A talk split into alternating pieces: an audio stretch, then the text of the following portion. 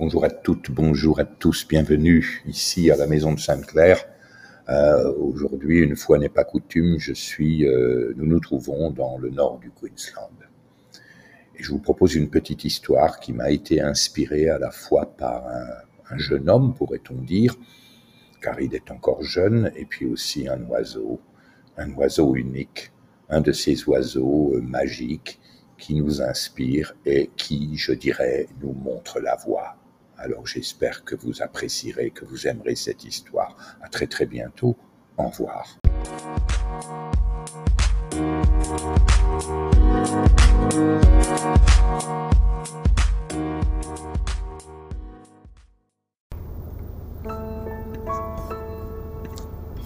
L'homme est le courlis cendré.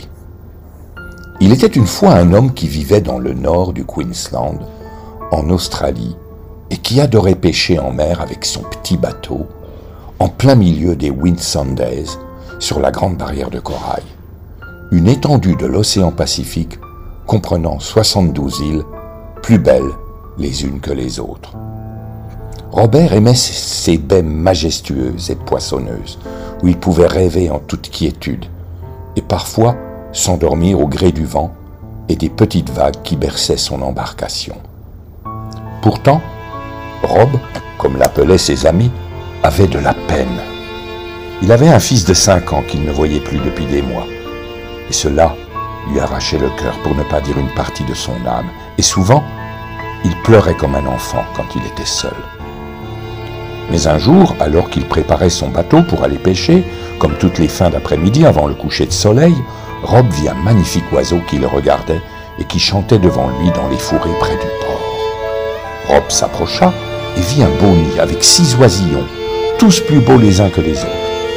Et puis, un peu plus loin, une très belle jeune fille était assise sur un gros rocher. Elle aussi le regardait, avec une tendresse infinie, comme si elle sentait sa douleur. La jeune fille s'adressa à lui avec un sourire angélique. Savez-vous que ces oiseaux sont fidèles jusqu'au bout du bec? Que voulez-vous dire? demanda Rob. Je veux dire qu'ils restent toute leur vie avec la même femelle ou le même mâle. Et puis, ils gardent le même nid pour leur vie entière également. Si par hasard ou par méchanceté leur nid venait à être détruit, ils tombent dans un désarroi immense et se laissent mourir. La jeune fille sourit à nouveau à Rob et elle ajouta ils nous montrent la voie quelque part, car peu d'humains sont fidèles comme eux. Les coulissandrés aiment tellement leur nid qu'ils ne peuvent pas vivre ailleurs. Mais en fait, vous savez, il y a plus, car ces oiseaux respectent tellement leur habitat qu'ils donnent naissance à beaucoup de beaux oisillons chaque année, et pour eux, c'est un bonheur immense. La jeune fille s'approcha de Rob imperceptiblement, sans aucune appréhension. On aurait dit qu'elle le connaissait depuis toujours, et elle lui dit ⁇ Embrasse-moi et laisse-moi t'aider à soigner tes douleurs, et peut-être pourrons-nous faire un bout de chemin ensemble, et qui sait, rester dans le même habitat toute notre vie et nous aimer.